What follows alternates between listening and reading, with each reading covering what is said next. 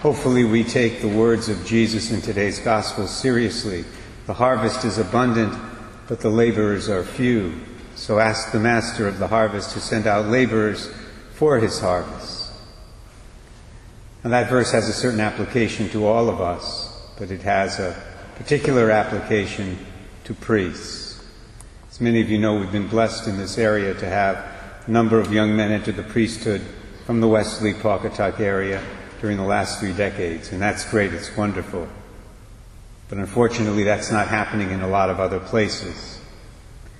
It's not that we have a vocation crisis. You hear that all the time. We have a vocation. No, there's no such thing as a vocation crisis.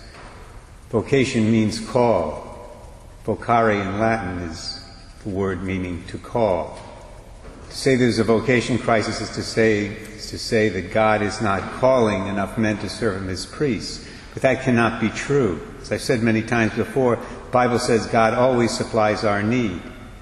So obviously the Lord is calling enough men to the priesthood.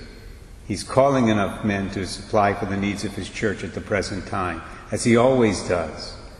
However, some of those who are being called are not responding to the Lord for one reason or another. Maybe because of the attractions and temptations of the world, maybe for some other reason.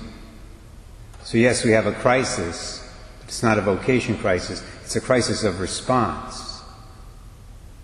We also have a perseverance problem in the church today. It's true in marriage and it's true in the priesthood. Some who are called and then ordained leave, which is always, almost always, at least as I see it, a tragedy.